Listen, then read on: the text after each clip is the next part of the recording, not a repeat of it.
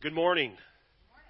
Good morning. I'm Andy Keimer. I'm the pastor of Children's and Youth Ministry here, and we try to give a little ministry moment, a little ministry update periodically. And um, we are about five weeks removed uh, from our fourth annual Special Needs Easter egg hunt. So we want to announce that, start throwing that out, because this week through email, out to life groups, to you out as the church, we want to give you the opportunity to get involved in that. And what that is, about four years ago in a staff meeting, we were just talking about the nature of Easter celebrations with you know, Easter egg hunts and the big globes and everything. We had a couple staff members who had family friends, family members who had children with special needs, who basically just crossed those events off. They could not really attend those just because of the overwhelming environment, just the nature, the speed of the egg hunts, it just really wasn't accommodating to those families. So we decided four years ago to do an Easter egg hunt, an Easter celebration specific to those children and specific to those families. And uh, last year being our third one we did, we had close to 100 children with special needs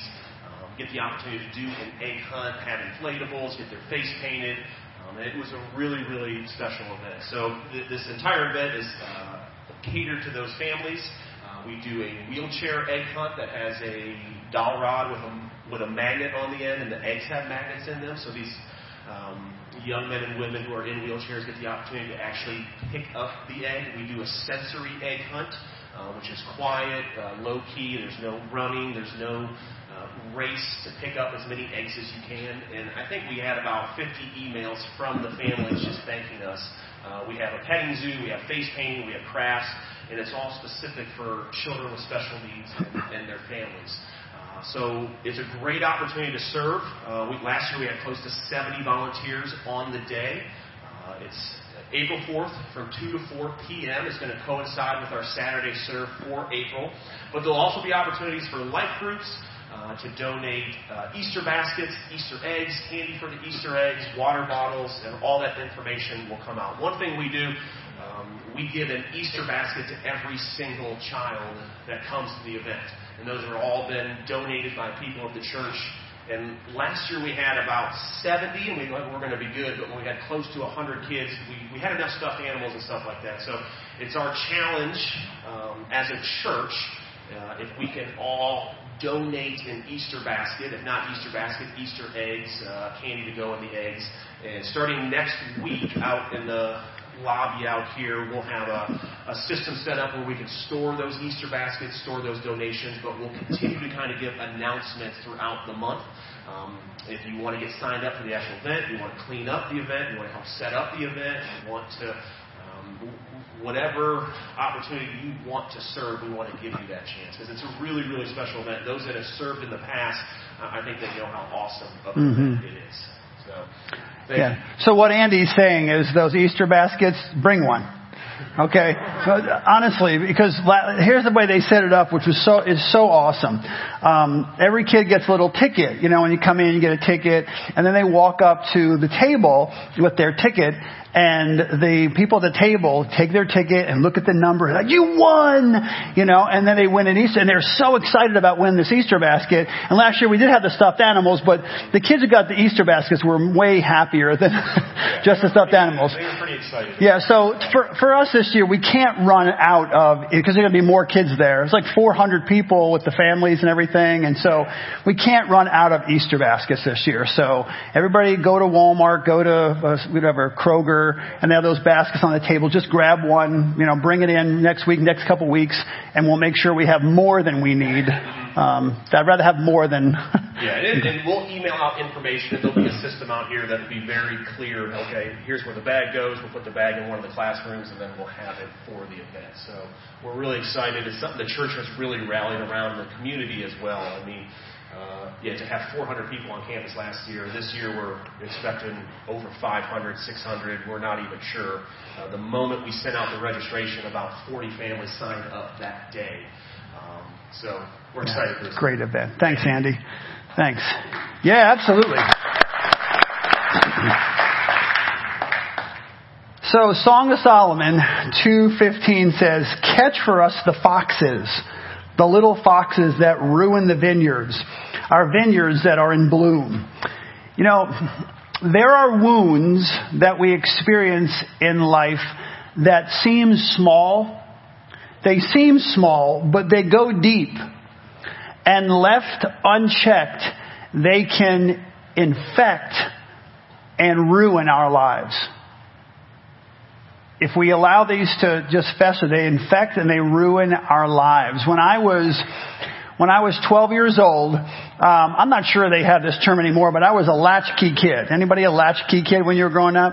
Right? Yeah, your parents, or in my case, my mom worked, and so I got home from school, and I got, you know, had my key, opened the door, and then the summertime, um, I was alone usually, and it wasn't a big deal. I was alone from like uh, to, you know, three o'clock, two thirty, three o'clock till my mom got home at six. But in the summertime, she left for work, and you know, I woke up. I had all day um, to kill right? The entire day by myself. There was, no one watched me. I was latchkey kid. So, uh, there was a stream that ran along the apartment complex it ran along uh, Route 304, and it was fairly wide, maybe 10, 15 feet wide. In some places it was four or five feet deep. In other places it was really, really shallow. And so I had, I figured out um, by, you know, being around there that they had, it, that stream had enormous carp. I mean big, like as long as your arm carp, these fish. And so I thought, yeah, I'm going to try to fish for those, but I realized you, you couldn't fish them for them in a traditional way with a rod and reel. So I came up with my own way to hunt for these carp.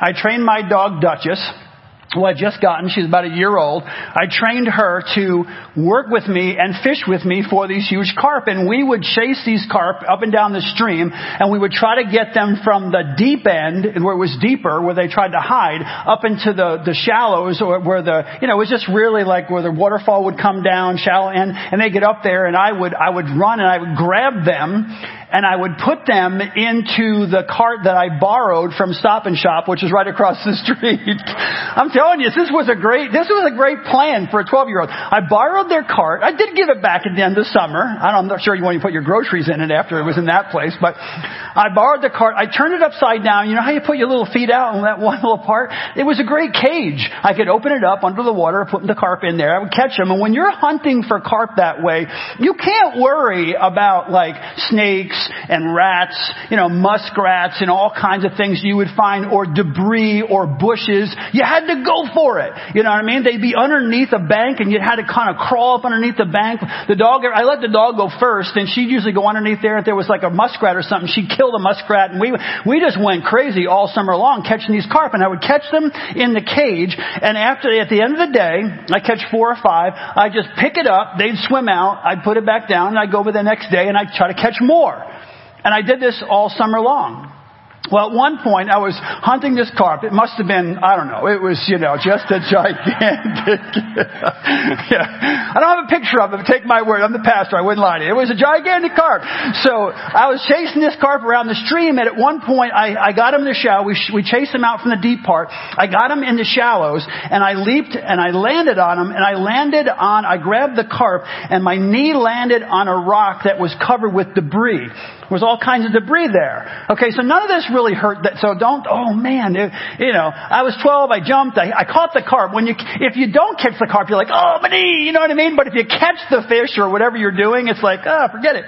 So I caught it, I put it in there, but I, and I realized I hit my knee pretty hard, but you know, it was more fish to catch, more things to do, so I spent the rest of the day chasing them around, and my mom got home and, and I didn't really think much about it. Well, a few days later, I noticed that on that knee I had a hole in my kneecap and there was a red line that was running down my leg.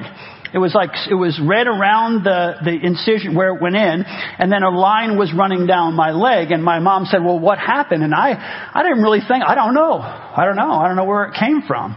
Later on, I realized, but I, I wasn't really sure what, what had happened. Um, I didn't really think about what it could be. Well, it was infected and so my mom took me to the doctor and the doctor began to kind of do the doctor thing. He was like, well, let's see, what is that? And felt around a little bit and then he got his tweezers out. And it was a little, it was a small hole. And again, this was not a painful experience kind of thing. It was just, you know, you're sitting there and uh, maybe he sprayed it with something. I'm not sure they had that back then, but, um, he, he started tweezing around and digging around in my knee and he said, what, what is that? And he starts pulling on it. It was like a magic trick. Not, you know, I, it was like a, oh, this thing start, this piece of wood just kept on coming out of my knee. It was big, way bigger than a toothpick, and it was up there, and he pulled it out, and he just was astonished. He, he's, he's like, how, how did you not notice that? How did you not recognize what, what had happened? Like he, how, how, how does that, how does that happen? And, and I, I'm, I'm like, I'm 12 years old. I'm thinking, I'm hunting for carp. I don't, you know, I got bigger fish to fry here. You know what I'm saying? I, you know, I gotta, I gotta worry about that. So I didn't really think about it. But my knee, because of that experience, my knee, because of that event, was infected and had to take antibiotics and go through the whole thing. But here's the thing. Most people don't pay much attention to wounds in their lives that are small. Think about that. But it's often the things that we ignore that can have the most profound impact on our lives. The things that we, things may have happened and, you know, we see the results after a while of what happened, but it's the things that we choose to ignore, those small wounds that we choose to ignore that can have a profound impact. We're, we're continuing our series, Scars, the Art of Healing, and this morning I want to talk about um, under, underestimating, if you will, underestimating the smaller wounds in our lives. The things that we, we forget or choose not to think about. We try to ignore it and sometimes until it's too late. Now, before we go any further, what I want to do is I want to define again the difference between a wound and a scar as we're laying them out in this series. A wound, okay, a wound are, wounds are injuries that are left unhealed. Right? You get a wound. A wound is an injury that is still unhealed. A scar is created from a healed wound. When you say you have a scar, that is a healed wound. Those are very important. And the goal, the goal of this series is for us to allow God to turn our wounds that we have, small or large, to turn our wounds into scars. Now, like physical scars, this is so important. We need to understand that healing is a process. It's a process. I don't, I, I, I, so, this is so important to me. I don't want you to be discouraged because you're not there yet. You haven't completely healed yet. It is a process. Healing that wound is a process. As long as you recognize it and as long as we're moving forward, that's what's important. This may, for some of us, this may take, this may take years to ultimately get it to go from a wound to a scar, but that's the goal. That we would allow God, that we'd recognize what our wounds are and allow God to turn those wounds into scars. So let's move back now to the power of a, a small, a small wound. Think about it. A flea is really tiny. It's really small. But left unchecked, a flea can reproduce enough offspring to kill a large dog if just left on its own. Think about the, the size of a termite. A termite is a small insect. But if you ignore that termite that you see in your house, it can destroy your entire house. Eat it up, destroy your entire house. Think about this also. Um, it wasn't the battleships, these huge battleships, that ultimately won World War II. It was a comparably small bomb that day. You say, well, it was an atom bomb. No, I'm talking the size of the bomb compared to the size of a battleship. It was a comparably small bomb that ended the war in World War II.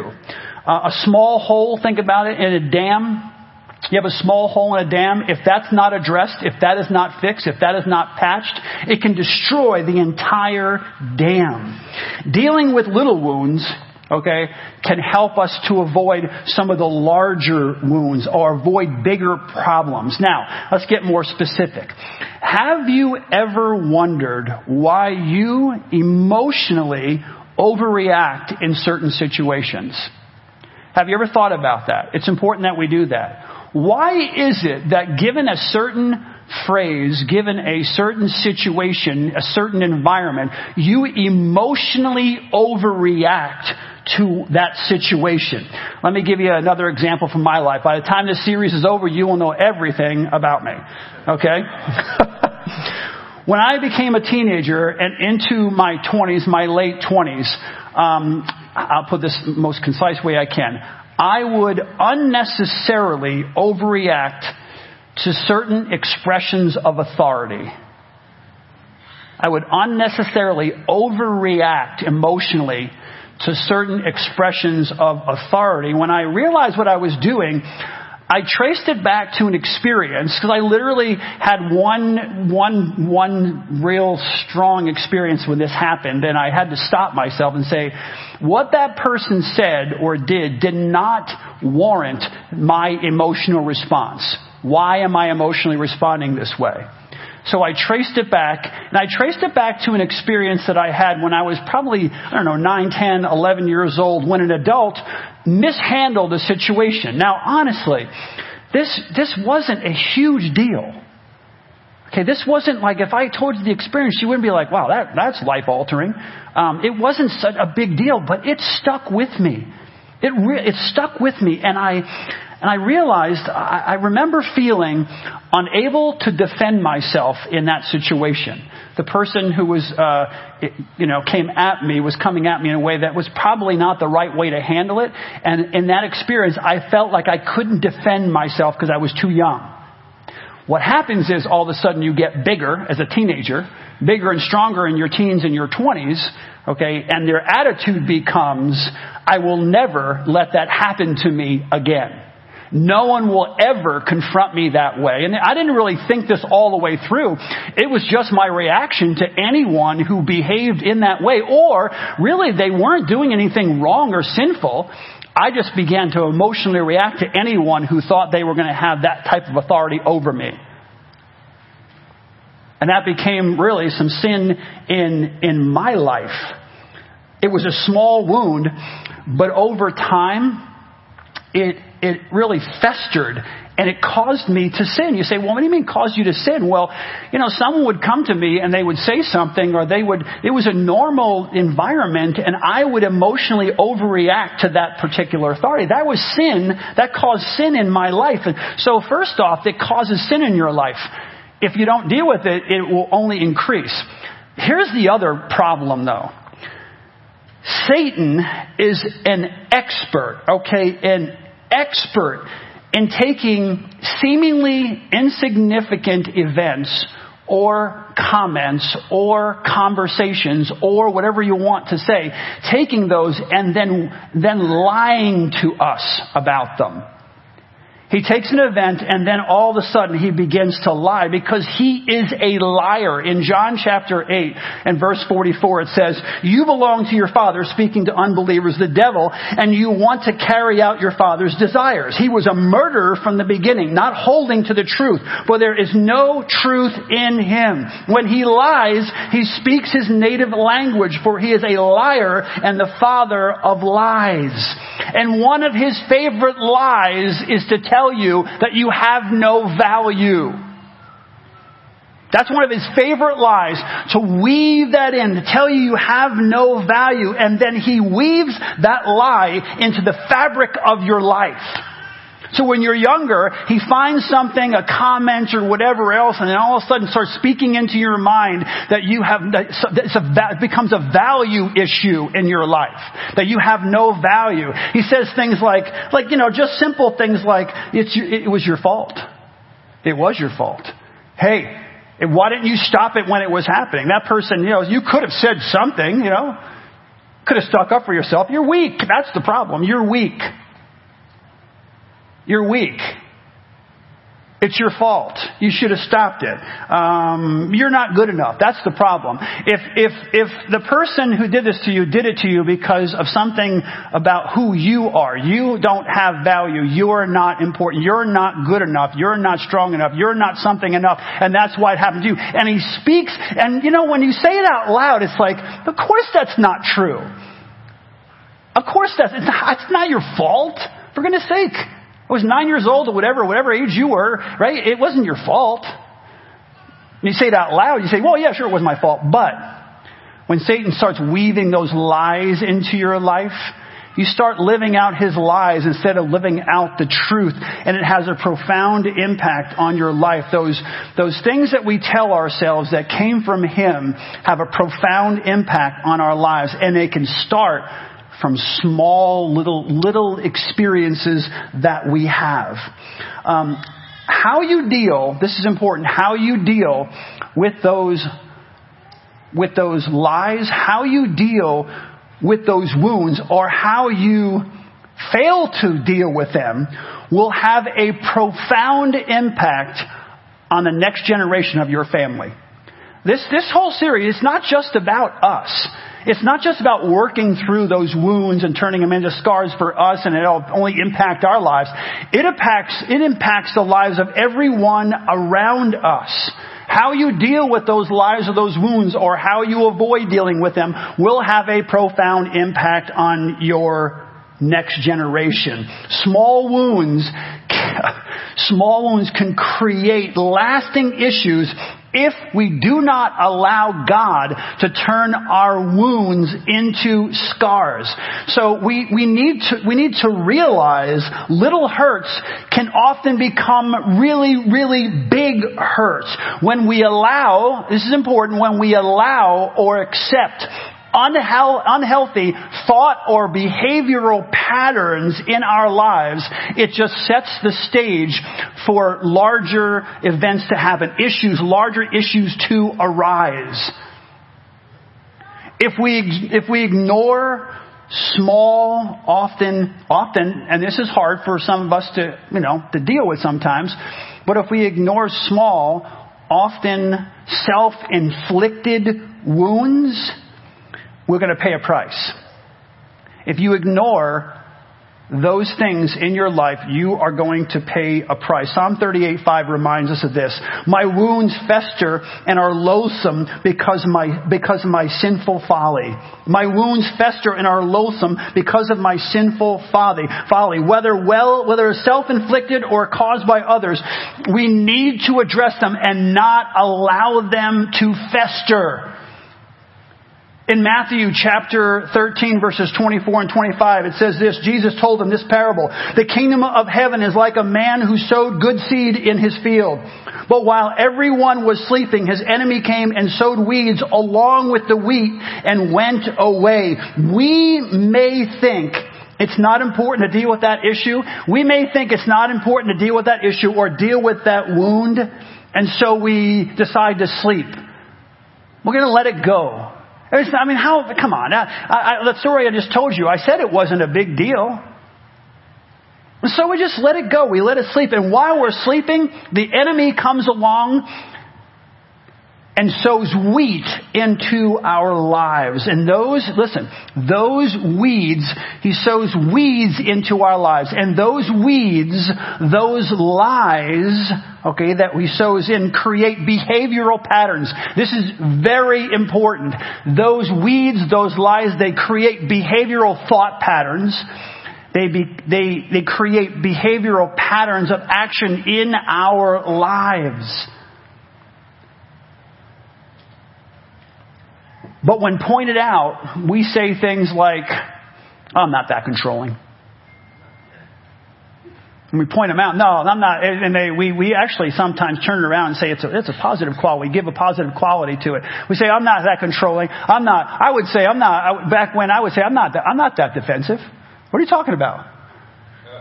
What are you talking about being defensive? It's your behavior that caused me to react to you. It's not my defensive. It has nothing to do with me. You don't, don't come at me that way and you won't get that response.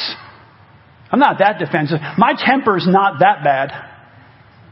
I only react, I, the only reason I raise my temper, I, you know what it is? I'm a, I'm the kind of person just tells it like it is. You don't want to hear it, you don't want to hear the way it is, then don't hang around with me.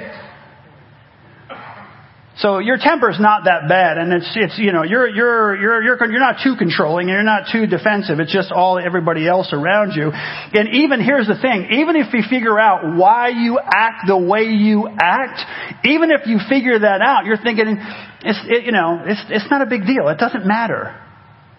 It, does, it, does, it doesn't matter. We think, man, honestly, we think we got bigger fish to fry in our lives. I'm not going to be dealing. Give me a break. I got bigger fish to fry until your goose is cooked. That's the thing.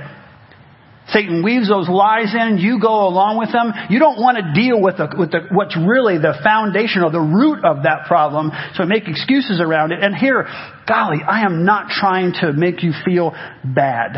I'm not trying to beat up on anyone or, or point fingers. All I'm saying is that each one of us have those lies that Satan has woven into our lives. Wasn't, most of the time they weren't our fault from the very beginning. They were inflicted upon us. But now that we're older and more spiritually mature, we have to address why we behave, why, why these behavioral patterns exist in our lives. They exist those thought patterns and behavioral patterns because they have wounds in our lives that have not turned into scars. And that's something we all need to deal with in our lives. It's something we can all see. Here's here's our thought process. It's like you can you can live with your seemingly small wounds and their corresponding behavior. But my question is, can your children? Can my children? Can my family? Should they have to? Should they have to in my life? Should I be able to, when you come to me and say something to me and I feel, should I be able to just aggressively, emotionally react to you and just hammer you because now no one's going to, you know what it boils down to when I was in my teens and twenties? It was, I was, I felt threatened. I felt vulnerable. I didn't, so I reacted. I was big enough to react, but it basically I was in a, say, I'll say 25 year old body but I was being controlled by a nine year old who was hurt and wasn't going to let in. Now I'm big enough. now you try it. Make me feel that way and see what happens to you. That's just sin in my life. I allowed Satan to weave that lie into my life. I felt vulnerable. And so I reacted to that vulnerability. Should my children, should my family have to continue to live with someone who behaves and reacts that way, what price will they pay? What price are we allowing them to pay if we pass on unhealthy patterns of behavior? One of my goals in life as I got, as I continue to get older, especially with my kids, is to make sure that I don't pass those behavioral thought patterns on to them that I address those in my life. And I, I believe I have addressed the one I just described to you. It takes a lot for someone to get me to react, emotionally react. Most of you will probably have never seen or will never see me react the way I did when I was younger. Because that's no longer a wound. I recognize where it came from. I dealt with it. It's a scar. I can talk to you about it and use it as an example. Honestly, one of the things I, I don't mind telling my stories because I'll be totally vulnerable with you and tell you there's still things I'm working through and working on and all that kind of thing. But the other, the other thing I can do to help is to show you, I tell you these stories and, but the person standing up here before you is not a person who's wounded. It's a person who's scarred. And I can use those scars to impact your life, to invest in your life. Do I feel, I, don't, I can tell a story without a, much emotion anymore. Now, if we're together one on one and I'm sharing that story with you and it's helpful for me to go back and try to, and try to feel, okay, try to experience so I can empathize with you, then I'll try to feel it. But it's a story. It's an experience. It's a scar. It isn't a wound. And that's, that, that is all to the glory of God in my life. The power of the resurrection of Jesus Christ is what healed my wounds, not my own pull myself with my own bootstraps. I'm so whatever. I can handle anything. I let Jesus do the work in my life.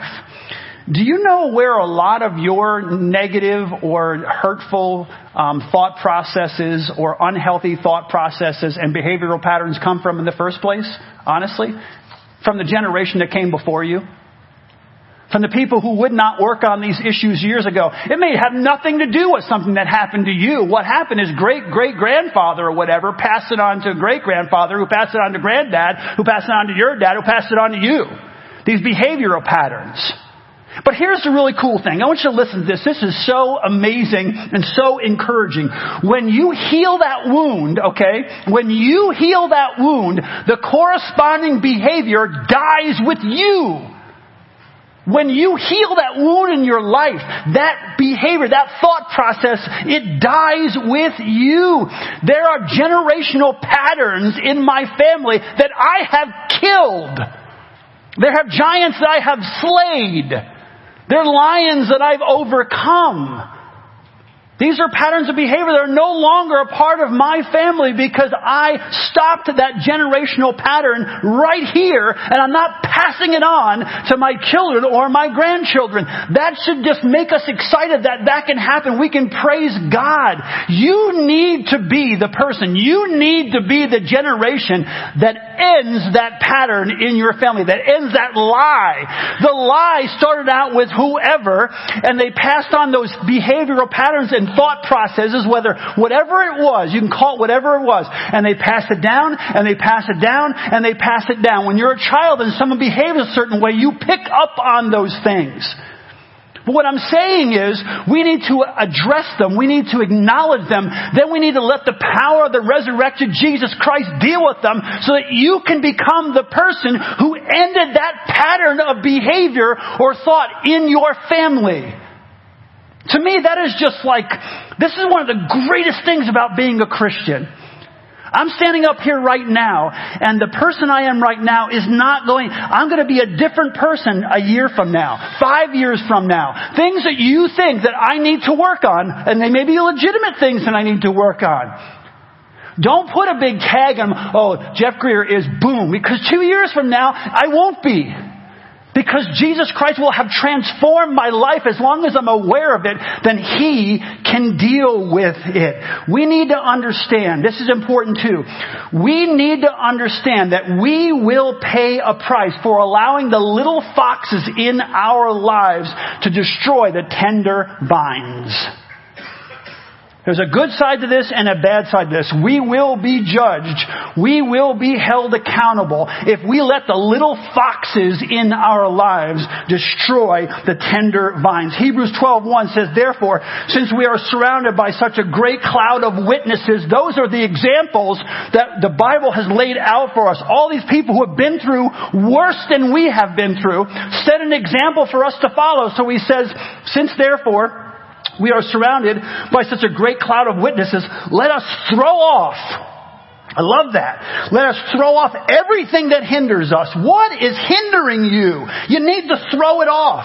And the sin, I have described mine at that point, and the sin that so easily entangles us, and let us run with perseverance the race marked out for us. These lies, these wounds will keep us from fulfilling God's purpose and plan for our lives. And I don't know about you, but I'm not letting mine. You know, sometimes you feel like you get, you just, well, I don't, I don't think this is terrible to say, but sometimes you feel like you're getting your butt kicked, right? Your whole life you've been getting your butt kicked, and all I'm saying is do some kicking back, man. You have the power of the resurrection Christ living in you. Greater is He that is in me than He that is in the world. You are the one who should be feared, not your enemy. You gotta, you gotta get some, you gotta get some chutzpah, okay? And you need to push back, you need to kick back, you need to shove back. Stop acting like a victim when you have the Holy Spirit of God living in you. I'm not taking away from what happened to any of us. But I'll be darned if I stand up here and surrender, okay? Because it happened. I don't, I'm not surrendering to anything. I'm not surrendering to anyone. I am going to become the person that God designed and created me to be. I'm going to fulfill all that He has for me. And if it costs some difficulty in my life to go and pull some, some, some wounds or lies that have been woven into the fabric, I'm going to find the little, I'm going to pull it out. And whatever's on the end, it may hurt, but you know what? I dealt with it. And now it's over. And that's the attitude we need to have. That's the attitude God wants us to have. Wounds fester if they're not thrown off. And if they're not thrown off, they can infect your whole body and they can infect everyone around you. And that infect, let me think about this. That infected splinter that was in my, or that piece of wood that was in my kneecap, if that was left and wasn't dealt with, if it wasn't treated, I could have lost my whole leg. Think that's exaggerating? No, it's not. If I'd have let that go, I could have lost my leg. See, I'd rather deal with a wound early. I'd rather deal with it early than let it linger and, and consume me. Isaiah 43 verse 18 says, forget the former things. Do not dwell on the past. So, I gotta ask you a question. Are you allowing the past to infect your present and dictate your future? Be honest. Are you allowing your past to infect your present and to dictate your future? Ask yourself, what are you allowing to grow and fester in your life? What is it? Is it unforgiveness? Say, well, I don't, I don't, I, I've forgiven everyone around me. Have you forgiven yourself? Some of you are in this situation or you're feeling what you're feeling or you got these wounds that are still open because you have not forgiven yourself. You need to forgive yourself. You need to go before God, ask for His forgiveness. Once He's forgiven, you have to forgive yourself because when you don't forgive yourself, once you've asked for forgiveness, what you're doing, and I'm just being honest, is you might as well just look Jesus Christ in the face, look God in the face and say, you are a bull-faced liar. If He's forgiven you and you haven't forgiven yourself, then what you're doing, you're calling God a bold faced liar. I don't think anyone wants to do that. We need to forgive those around us. We need to forgive other people. I've said this before, I'm going to keep saying it. When you don't forgive someone, and I know how difficult it is, I'm not just standing up here talking. I understand the difficulty of forgiveness, but here's the thing. When you don't forgive someone, it's like drinking poison and hoping the other person dies. And we can't live that way. We can't have that. Maybe it's a comment that someone made, a comment that someone made that for some reason still bothers you. I remember someone told me years ago that they were younger, maybe four, five, six, seven years old, or whatever. They were sitting on their father's lap and he was just joking. They even said that. He was joking and they said, oh, chubby, you know, you're, you're, talked about their weight. She said it affected me until I was my 40s. What is it? Is it, is it a comment that was made? Is that what's holding? Is that what you're allowing to grow and fester in your life? What lies are you allowing to control your life? Are you bitter because you feel cheated? And you may have a right to feel that. I mean, you have been cheated. Maybe you feel you're bitter because you feel cheated. You feel like you were wronged. You feel like you were disrespected. But here's the thing. That is eating you up. It is, the bitterness of that is eating you up. Don't don't allow, don't allow the little foxes to ruin your vineyard. Take the time, take the time to sit down with someone, okay, and talk about how you're feeling. Maybe you need to sit down with someone who you feel has wronged you or harmed you, and you need to sit down and instead of letting it fester, instead of letting it go, instead of letting, letting it dictate your life, sit down with that person and talk to them about how you're feeling. And then honestly, it gives them a chance to either apologize or to, to explain. Sometimes an explanation, you're like, I never thought about that. I didn't know. I didn't, I thought, let them, let them apologize. Let them explain. I have a friend who I grew up with. He was the youngest among us in our kind of gang in this apartment complex. He was the youngest and um, he went back after 40 years. He went back to a bunch of different individuals in our group and he confronted them. Anyone who teased him or, or bullied him and he got teased and bullied. Anyone he teased or bullied, he went back to them and he confronted them. He said to one person, you have ruined years of my life. And that person felt just broken about it. They're adults now and they apologized to him. And that helped heal his wounds. See, here's the thing we have to recognize too, and I, am not trying to make this harder, because we're going to work through all this. I'm not going to get you all dressed up with, and not give you any place to go here. But what the Bible says is catch for us the little foxes. Foxes. Not one fox. Foxes. Some of you feel like you're being nibbled to death by minnows.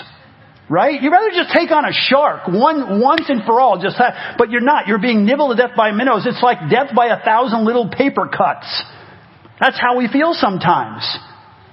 But God says you can, I can work through all of these. I can work through them all. But here's what we need to do. You can, you can turn your wounds into scars by following the advice of one of my all-time favorite characters who came from the Andy Griffith show, Barney Fife. Right? What did Barney used to say? Nip it, nip it, nip it, nip it in the bud. That's what he used to say. That's what we have to do. We need to nip it. We can't let it go. Someone was walking out this morning and they said, boy, I wish you'd have preached a sermon to me when I was 25. We're about, about, you know, 30, 40 years too late. I said, no, we are not. I don't care if you're 85 or 15. As a matter of fact, if you're younger here, I am talking to you. I am talking to you this morning. You need to, there are so many things that have been inflicted on your life at an early age. And if you're young right now, I want to encourage you and you can come and talk to me and I'll try to figure out a, uh, you know, a plan of action here. But you need to deal with it now. You cannot wait. It, listen to me. It doesn't go away. When I, when I slammed my knee on that rock and got a piece of wood stuck up in my knee, that infection would not have gone away. It would have, I would have had to remove my leg or I could have died. Don't think when I get older, it'll just get better, I'll be stronger, I'll forget about it. No, you won't because you have an enemy who's constantly speaking lies into your life. And here's something about the difference between God, our, God our Father, and Jesus Christ and the enemy Satan. That's darkness that's in your life right now, but let me explain a, a reality to you. When you bring truth, okay, against the lie, the lie is overwhelmed. When if, if you have a dark room and you flip the light switch on, when light comes into a room, darkness has but one option to flee. When you bring light into a situation, darkness has no, there's no battle. Do you understand this? There's no battle between light and darkness. When the sun rises, the darkness flees. And the sun has risen. So I want to encourage you, okay, as we take communion here. I want to encourage you as we take communion. I want you to pray. I want you to ask God, God, what are my next steps in my healing process? What are the steps I need to take for this healing to, to happen in my life? Also, we are starting a care group that will start on Thursday nights, this coming Thursday night from 6 to 7.30. We're going to meet in uh, the Orca Center from 6 to 7.30. We have a counselor who's going to be there and, and you can show up. Doesn't matter what your issues are. We're going to all just come together. People are going to come together and she's going to help. She's going to basically help you with support, give you the support and the tools to help you overcome what you're going through to turn those wounds into scars. We're going to start right there. and We're going to keep adding things that we're going to, uh, we've been talking about this series about the, the, the what and the why and the who but we're going to start moving into the how. How do I turn my wounds into scars? And I want to encourage you once again, this is not just important for us as the body of Christ in this building. You have friends, you have family that need to be here. This series is going to go on for a little while. You need to invite people because they don't have the Lord and they go through the same difficulties and struggles we face, but they don't have the Lord to help them face it. Let's invite them.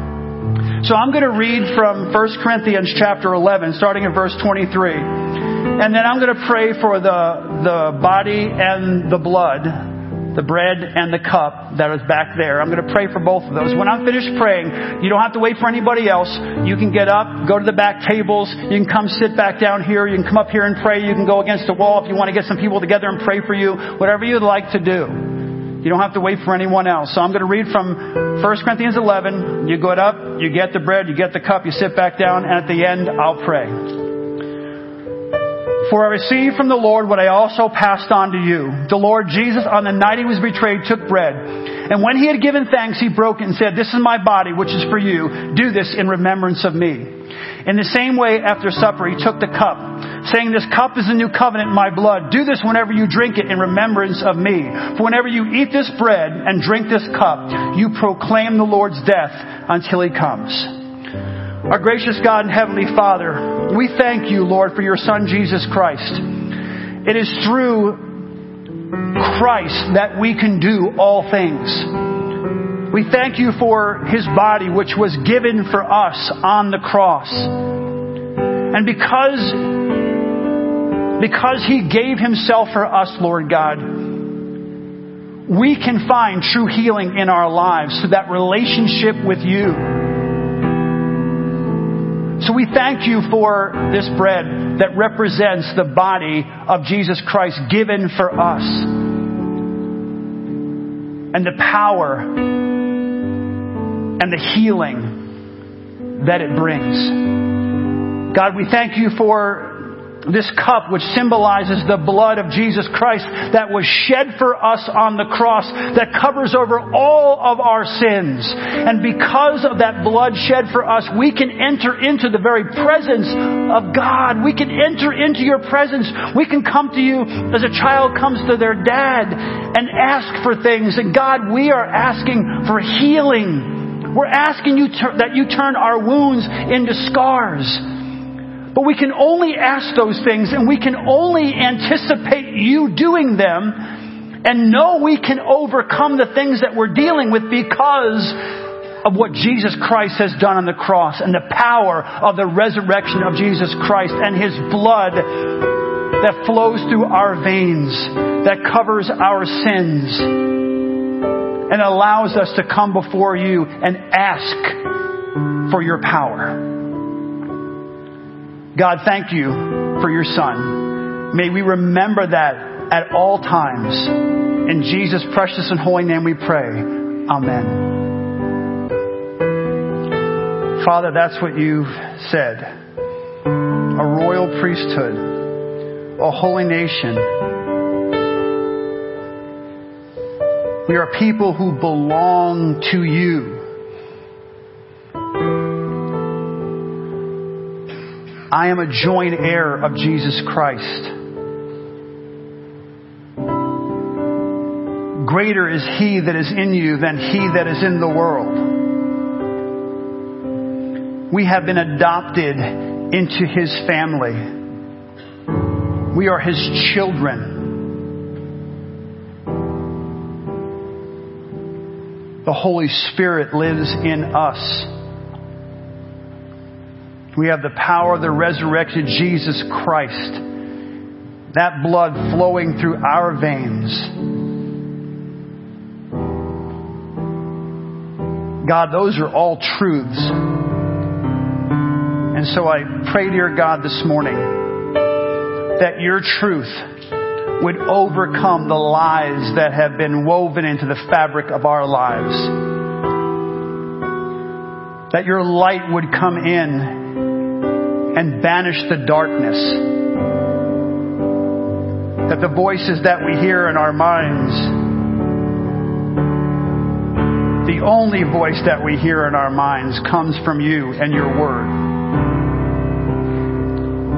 And God, we thank you and we praise you and we glorify you. We glorify you in advance for we know you're going to do in our lives to turn our wounds into scars.